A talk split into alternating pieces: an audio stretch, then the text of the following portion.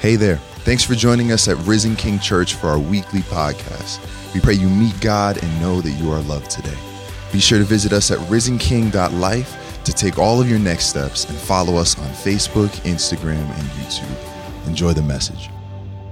So, we are learning together with the Apostle Paul how to pray like the Apostle Paul prayed. His letters are filled with, uh, ooh, that's an annoying sound. Can you turn me down a little bit or something? I like my voice, but not that much. So we're what we're looking at is we've been looking at how Paul writes in every one of his letters. He writes the prayers that he prays for these new churches and these new Christians. Everybody's praying that he's praying for and that he's writing these prayers for. They're all they're new churches, new Christians. The Gentile Christians in the church have come out of worshiping multiple gods who were very capricious that you could offend very easily. And so prayer to those pagan gods was basically a payment. It was a way of somehow paying uh, off a God who was mad at you or paying a God to be favorable to you.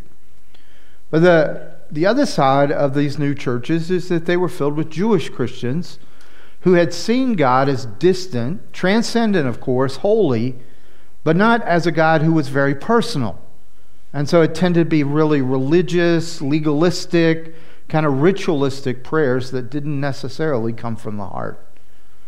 And so, what Paul is teaching as he teaches us to pray is this is that if you don't know God, your prayers will be ineffectual. But if you don't pray, then your knowledge of God is ineffectual. So, as we come to this stage, we've been doing this, this is our sixth week. As we come to this stage of, of our journey together of learning, there should be some pretty tough questions that you're asking yourself. And you may continue to ask those questions after the day, but two of the ones that I would think would be most impactful is you should be asking, Do I know God well enough? And the second one is, Have I been praying correctly?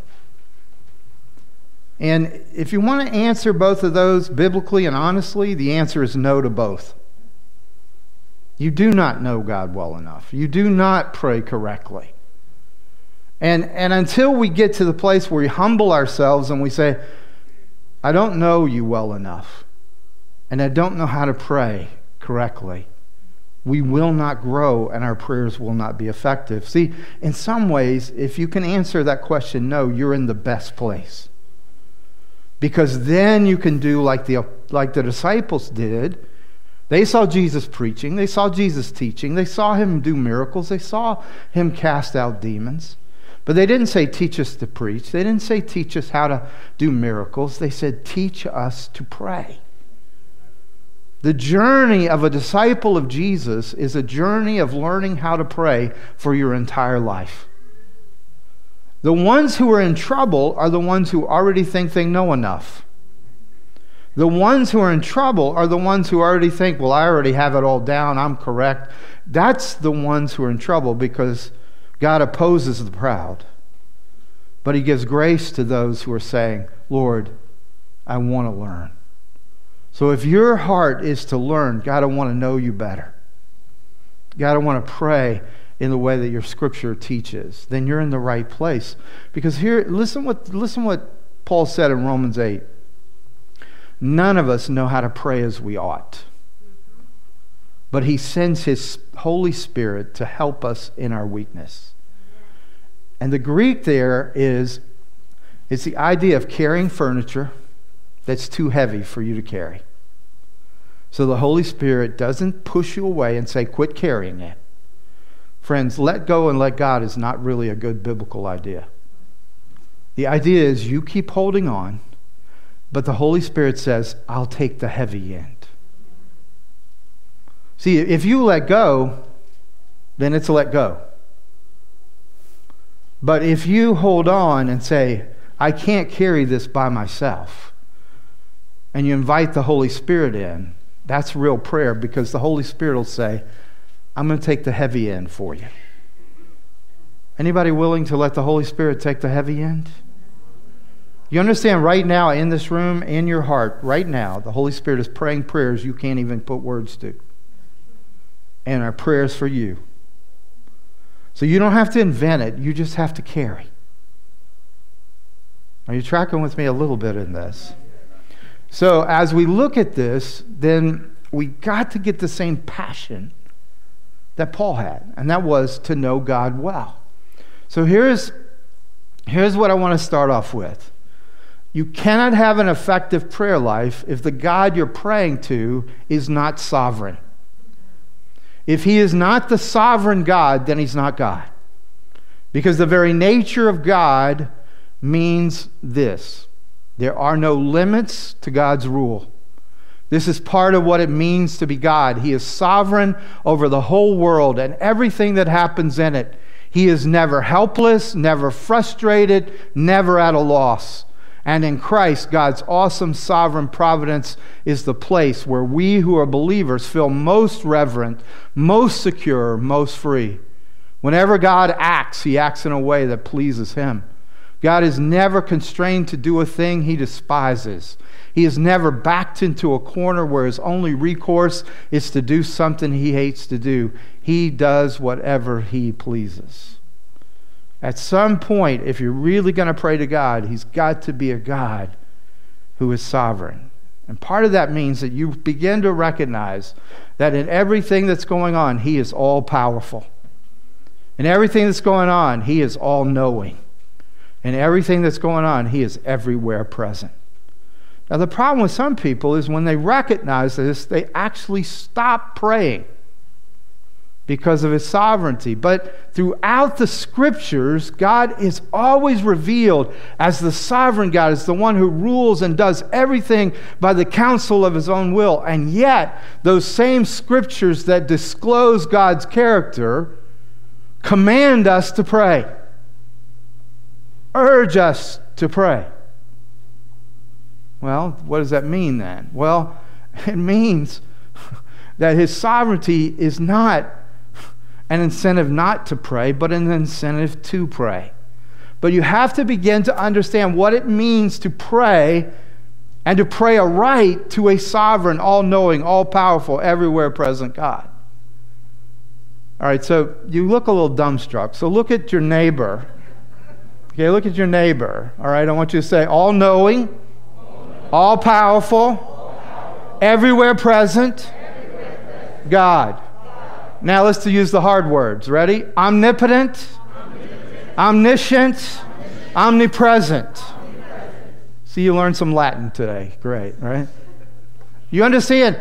If every time you go to Him, you're not seeing Him as that God, then you're not praying to the right God. And what that does is when you're praying, because that God has, has asked you to pray. That God has ordained that you pray. He's appointed your prayers as the way He wants to rule the world. So, what it does is it begins to help you get rid of stupid prayers, preposterous prayers, and begin to say, What is it He's called me to pray? What is His nature? Give me a guideline to pray.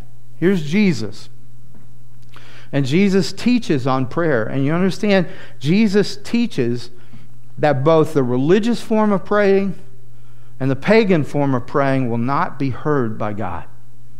The, uh, the, both religious forms of praying and pagan forms of praying are basically attempts to get God at your debt, to get God to owe you something. Don't you see how many times I prayed? Don't you see how loud I prayed? Don't you see how emotionally I prayed? You are at my debt. And some of us even have had the audacity to think, because so few people pray, since I pray, you must have to answer me. And Jesus said, God will never hear such prayers. You understand why? It's because such prayers, religious prayers, pagan prayers, are transactional prayers. It's saying, God, I'm doing business with you. I've prayed so much, you have to give me so many answers. I've prayed with such passion, you have to respond to me as if some kind of business transaction can be made with a sovereign God. You understand? You have to do business with people who need you. He doesn't need you, you need him. You have nothing he doesn't already have. Anything you have of worth, he gave you. And so, if you're going to God as a business transaction to put him in your debt, Jesus himself said, You will not be heard. In Matthew 6 8, he says, Do not be like them, for your Father knows what you need before you ask. You understand? What it's saying here is not only God is sovereign, but God is personal.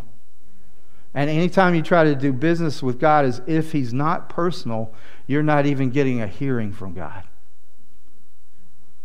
So I was thinking about this because it can sound like I'm being very blunt here, but the truth is, isn't that true in any relationship?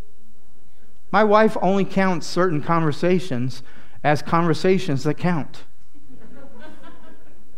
I mean, if I'm sitting there talking about football and baseball and all these other things and all my wonderful knowledge of batting averages and win loss columns, all that, she doesn't think we just had a wonderful date. She thinks that I just wasted her time.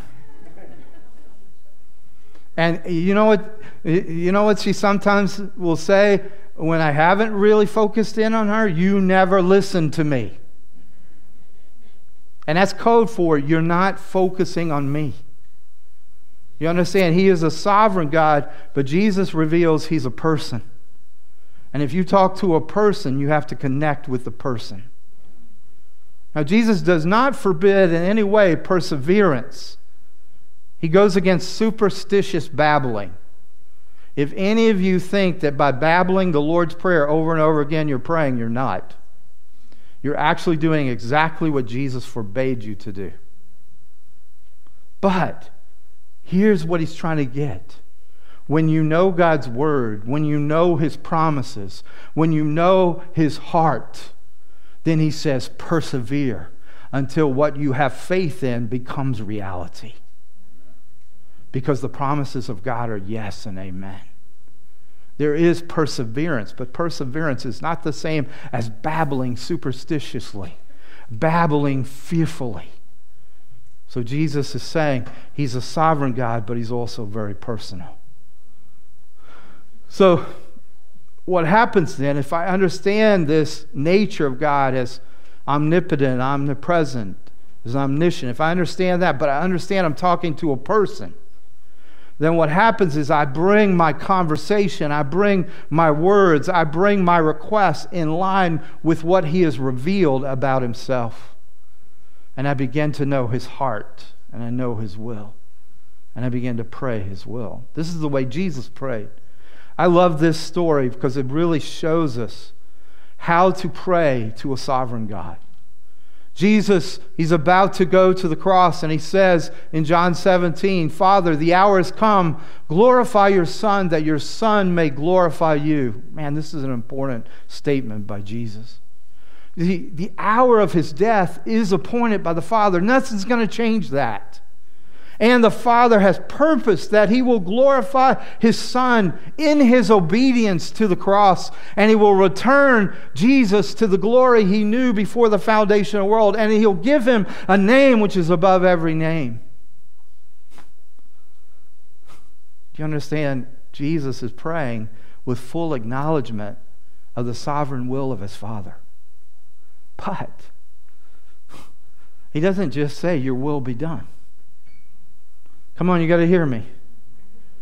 You come to my hospital bed and I'm sick, and you say, God, I pray if it be your will that Mike is well, I'm going to get out of my deathbed and beat you up. you understand? Jesus knows the will of God, but he doesn't just go, if it be your will, let me be glorified. You understand, we have a lazy spirituality. We have an unwillingness to go to God and say, What is your will? What is your heart for this? What are your promises? What do I need to know in order to pray aright for this situation? Because the promise of God is if you pray in accordance with His will, He will do it. He will do it, but you need to know His will. And you may say to me, Mike, you're being mean. No, I'm not. Why waste your breath? If you come in and you say, If it be your will, Father, let Mike get well, that's a stupid prayer. Because he already, you already know if it's his will, I'll get, I'll get well. So why even pray that? Why pray that? Because you can go to the Father and you can look in the scriptures and you say, What's the Father's will, will about healing? Well, do you know one of his names? Jehovah Rapha? I am the Lord, your healer. Could that possibly influence your prayer? I am the Lord who heals you. Do, do you know anything about the cross and where it said, By his stripes we are healed in Isaiah 53? And then Jesus himself said that he took our infirmities to the cross. Is it possible that that might guide your thinking when you're praying for someone? Isn't it possible that God wants to use you as an instrument of healing, but you got to know His Word and His will in order to appeal to God in His sovereignty, but to appeal to Him as a person? We do a lot of lazy praying, and we do a lot of faithless praying. Again, knowledge of God without prayer is ineffectual but prayer without knowledge of God is equally ineffectual. Look at what Jesus, are you tracking with me in this? What Jesus does. He isn't silent. He knows the will of God, but he doesn't keep silent. He doesn't keep it to himself. He knows the hour has arrived. He knows that this is like a current that he's got in the river, and he's flowing it down this current to his death. But he knows also the Father has willed something more than his death. And he's not silent. And basically, the logic goes like this My Father's appointed hour for the glorification of his Son has arrived. So then, Father, glorify your Son. That's his prayer. This sort of logic, friends, is not unusual in the scriptures. This is the way we're taught to pray all throughout the scriptures because God discloses his will. He discloses his character. And when you know his character and his will, then you'll understand his promises and how they apply. Look at with me at one of the best examples. In Daniel chapter 9, we have an incredible example. He, here's what was going on in Daniel 9. God had already spoken through Jeremiah that the discipline of the people of Israel, the, the people of Judah, would only last 70 years. They had been wicked, they had been taken off into captivity. The 70 years were up. Daniel knew this promise of God. He knew this, this word of God, and yet it did not put him into any kind of lackadaisical attitude or just passive. He began to pray and he began to intercede because the day of their deliverance was nigh, but he had a role to play. And he began he began to pray. Carson, uh, Dr. Carson, whose book has been very helpful to me, he wrote it this way A fatalist would simply have wiped his or her brow and looked forward to the promised release as soon as the 70 years were up. In other words, just kind of passively accepted it but not Daniel. Daniel is aware that God is not an automaton. he's not a robot. You can't just turn him on and, and, and put the formula in or whatever is going on. He's, neither is he a magic genie that pops out of the bottle at our command. So, what we see in Daniel, we see this clarity that God is a person who is sovereign. And because of that, God, God wants to be addressed by his people as a person. So you see, they had not just broken God's laws, they had broken God's heart. They were the people of God who had gone after other gods and sought other gods to be the source of their life. Yes, they had broken the law. Yes, they had disobeyed, but they had broken God's heart. And before they could come back, somebody had to stand up and repent for them. Somebody had to identify his own sins and the sins of his people, or else the 70 years would be wasted. I mean, how many times you put your kids in timeout and they're just as bad afterwards as they were before, even maybe more defiant? Some kids even like timeout. It only helps if there's been a change. It only matters if there's been repentance. And what, I, what Daniel did is he stepped into the gap. He knew the promise of God that the deliverance was coming, but he also knew the heart of God that repentance needed to be expressed. Because he knew God and because he knew the heart of God, he then took his sins and confessed them. But his sins were nowhere near the sins of the people. And so, for a people who could not and would not confess their own sins, Daniel identified as the sinner and repented of the people's sins. Now, I'm going to show you another one in a minute. But God was in the Old Testament revealing Christ, who would be the mediator for our sins, who would come and intercede for those who don't even know how to repent, and intercede for those who don't even know how to confess. And that's what Daniel did he prayed the will of God. Listen in Daniel 9. This is very powerful if, if you're a lover of God. Daniel starts to speak to God and he says, All of Israel has sinned. But he doesn't say, just we have sinned. He says, God, you're the God who keeps covenant, and your covenant is a covenant of love. And then he began to appeal to the mercy of God, to the forgiveness of God, even though we've rebelled against you. Then he began to say, God, remember your temple. Remember your sanctuary. You indwelt that place with your Shekinah glory. Now it lays desolate, O God. Forgive, hear, and act. For your sake, my God, do not delay. Okay, so you've got to understand how different this is in most of our prayers. When we're in trouble, we don't think, oh God, your name is at stake. We think, my comfort is at stake. Oh God, you know, your temple and your dwelling has been laid desolate. No, we're like, God, this government sucks and you need to change it. You see, we don't pray out of the glory of God. And we don't pray for the honor of the name of God. We pray out of our discomfort. We pray out of our inconvenience. We pray because we're hurting. What Daniel did, yes, do you think he didn't hurt? Do you think he wasn't longing for the days when he'd be back in his home country with his people? They would no longer be a slave to masters? Yes, all those things were true. But where did he go in his prayer? He went to the glory and the name of God. And when he finished, the exile ended. He got his prayer. Are you hearing me in this? He's appealing not to God because his situation was terrible.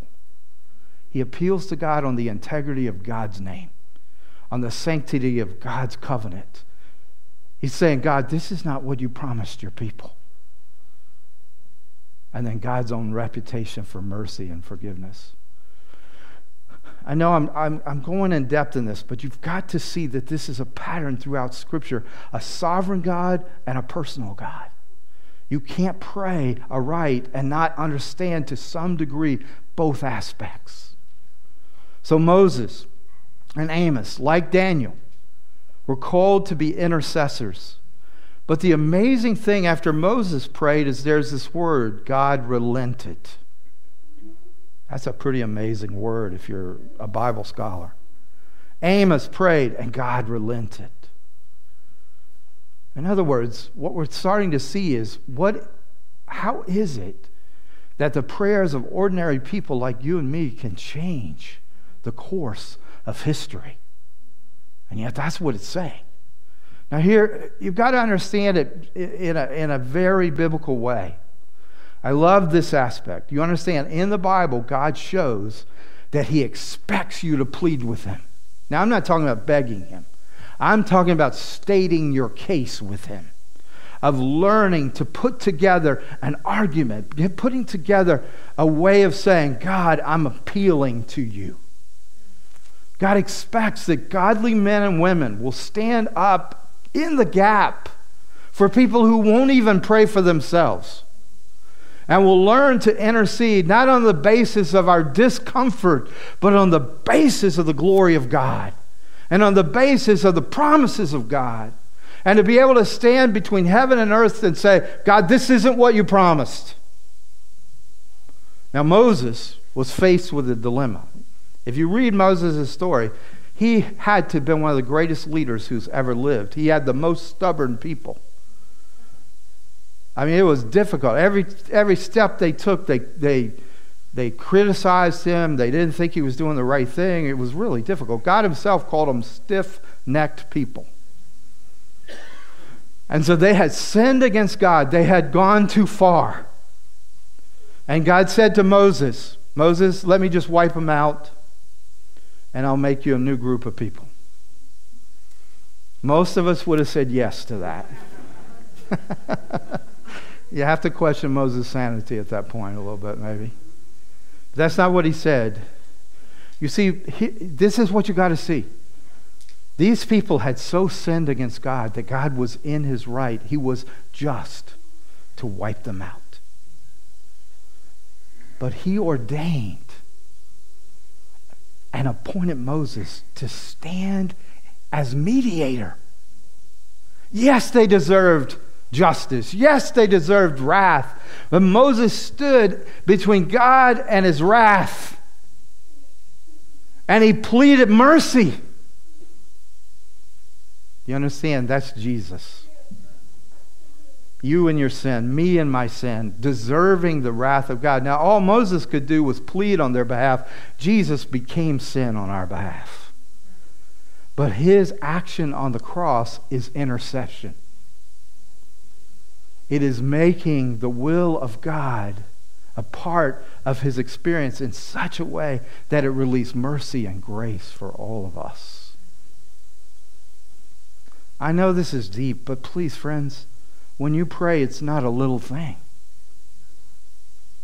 It's not a little thing. I mean, if my wife gets mad when I don't even talk to her correctly, you're talking to the sovereign personal God of the universe who is omnipotent, omniscient, and omnipresent. And now I lay me down to sleep is not really a good prayer. Are you tracking with me?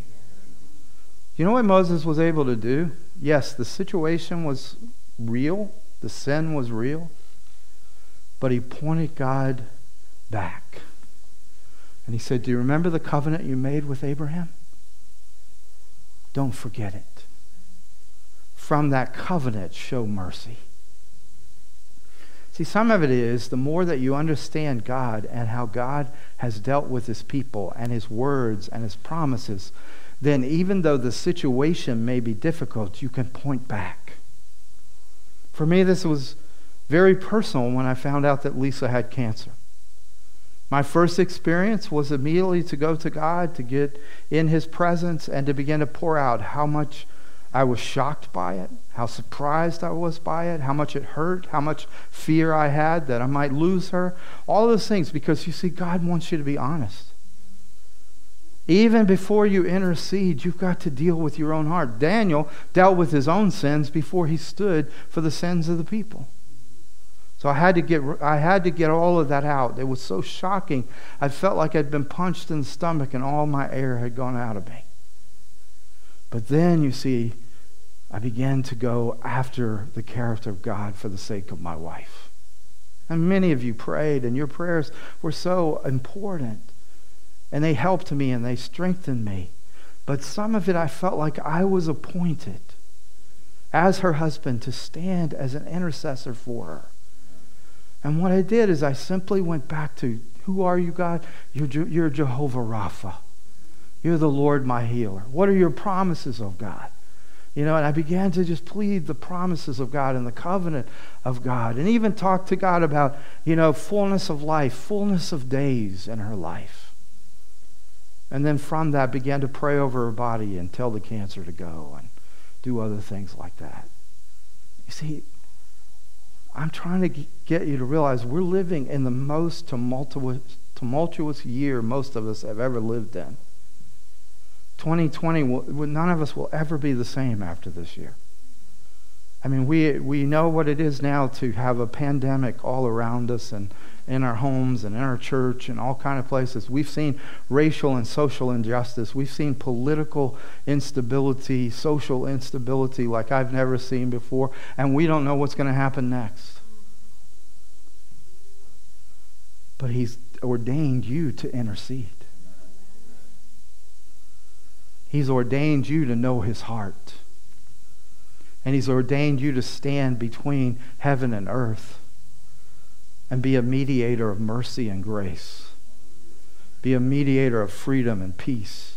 To be a mediator of equality and justice. He's sovereign, He's personal, but He's ordained you just like He ordained Moses. And in that limited sense, that you begin to realize, I can know His will, I can pray His will, then your prayer begins to change things. Now, we are never in that place where, in some way, we've taken God by surprise. Oh, I never thought of that, God says. No. He's heard all the stupid things that all the humans have ever thought. And you cannot browbeat him into something he has never planned. But you get to have this amazing part of a mystery the mystery of the very nature of God. That this God presents himself to us personal so that we can pray to him, we can argue with him, we can present reasons to intercede with him. Are you still with me a little bit? So let me let me give you a text that we're going to look at of prayer for this week. It's little, I know. I'm going to test your eyesight. If your eyes can't see it, be healed in Jesus' name. So let's look at this. Would you read it out loud with me? We have to kind of travel quickly here. For this reason, ever since I heard about your faith in the Lord Jesus and your love for all God's people, I have not stopped giving thanks for you, remembering you in my prayers. I keep asking that the God of our Lord Jesus Christ, the glorious Father, may give you the spirit of wisdom and revelation so that you may know him better. I pray that the eyes of your heart may be enlightened in order that you may know the hope to which he has called you, the riches of his glorious inheritance in his holy people, and his incomparably great power for us who believe. That power is the same as the mighty strength he exerted in Christ when he raised him from the dead and seated him at his right hand in the heavenly realms, far above all rule and authority, power and dominion, and every name that is invoked not only in the present age, but also in the one to come. And God placed all things under his feet and appointed him to be head over everything for the church, which is his body, the fullness of him who fulfills everything in every way. So, in this chapter, chapter 1, and where he ends up praying this prayer, he has been outlining the sovereignty of God. He has especially been outlining and, and making revealed to you how much God has invested in saving you. And so the fact that God has done so much to bring you in right relationship with God and to make you intimate with God becomes a reason that Paul prays. He prays like Daniel, he prays like Moses, like Amos here for the Ephesian Christians. So here's, here's where I'd like you to focus. And I, would like you to say with me sovereign and personal. Say it one more time sovereign and personal. So, because he is both those at the same time, Paul speaks to this sovereign personal God and begins to give thanks for the grace that he sees in the lives of the believers. See, one of the issues that you and I have to have is we have to understand the role of prayer and the role of faith in your life. Your faith nor your prayer are ever the cause of anything, they are the means to great things. You see, a farmer can't make uh, a harvest without a seed apart from himself. When you pray, your prayer is the farmer planting the seed. Your prayer is not the seed. Your prayer has to be the Word of God, the will of God, the promise of God. That's the seed that goes into the ground and brings increase. Not your prayer, but what you're praying. Another way to look at it is this your prayer is a vessel, a jug that goes and to the well, goes to the fountain and draws water from the fountain. The vessel is not the water, but without the vessel, you can't contain the water, and you can't water the crops, and you can't quench your thirst. But even another way to look at prayer is prayer is a light switch. If you go to Home Depot or Lowe's, there are hundreds of light switches on sale. They're very cheap but none of them will produce light. You have to connect it to the source, and then you have to connect it to the bulb in such a way that when you flip on the switch, you get the power, and then the light shines. Your prayers are light switches when they are connected to the promise, when they're connected to the sovereign will of God, when they're connected to His power, then the light shines in your family, your community, and in your own life.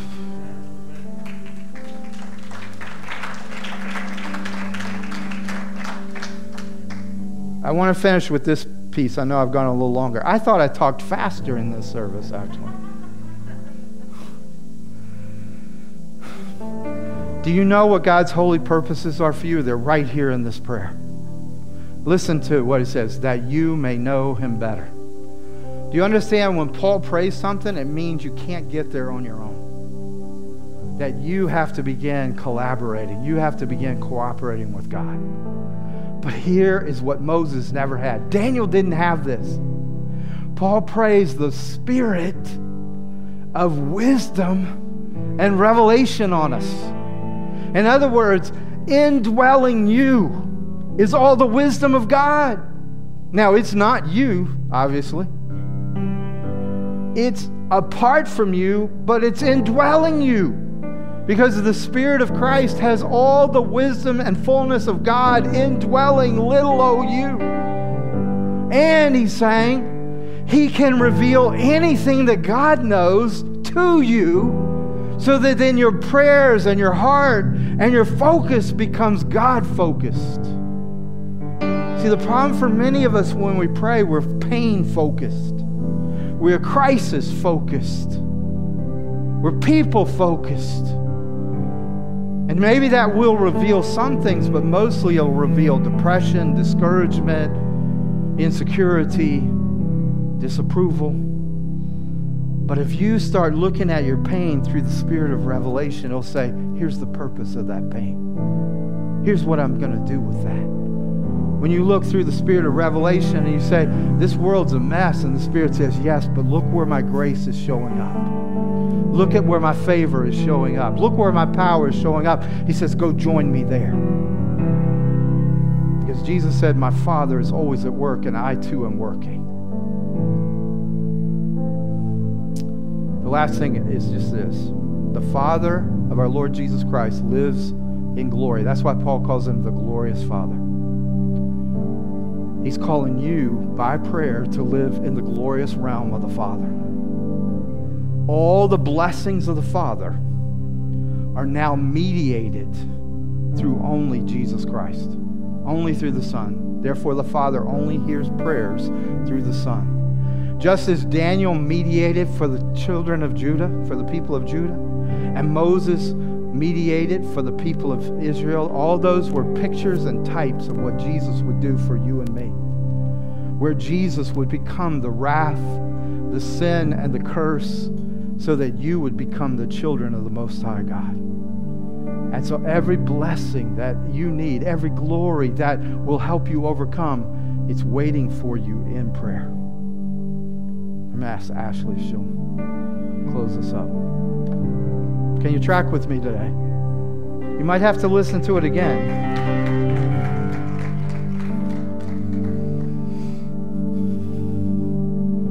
This message really uh, struck me today, and it stands out to me because last week Pastor Mike kind of charged us to uh, increase our capacity to really abound in love. And this week, I feel like there's a charge to really receive a fresh filling of the Holy Spirit. Because to pray prayers like this really means that we need to know who He is. And the way that we know who He is is by having the Holy Spirit live inside of us. And so, if you feel comfortable, I'm going to ask that you would stand to just open up your hands to receive. If you're watching at home, you can do the same. Just open up your hands to receive. And I just want to pray for a fresh filling of the Spirit of wisdom. We talked last week about how this knowledge isn't just a head knowledge, but it's an experience. So, in the name of Jesus, I pray for a fresh outpouring of the Holy Spirit. I pray that the spirit of wisdom, the spirit of Jesus, would indwell you. That you would be so filled to the top of his presence that you would begin to know his character. That you would know. Uh, his wisdom like you like you know your family. Not just a head knowledge but an experience.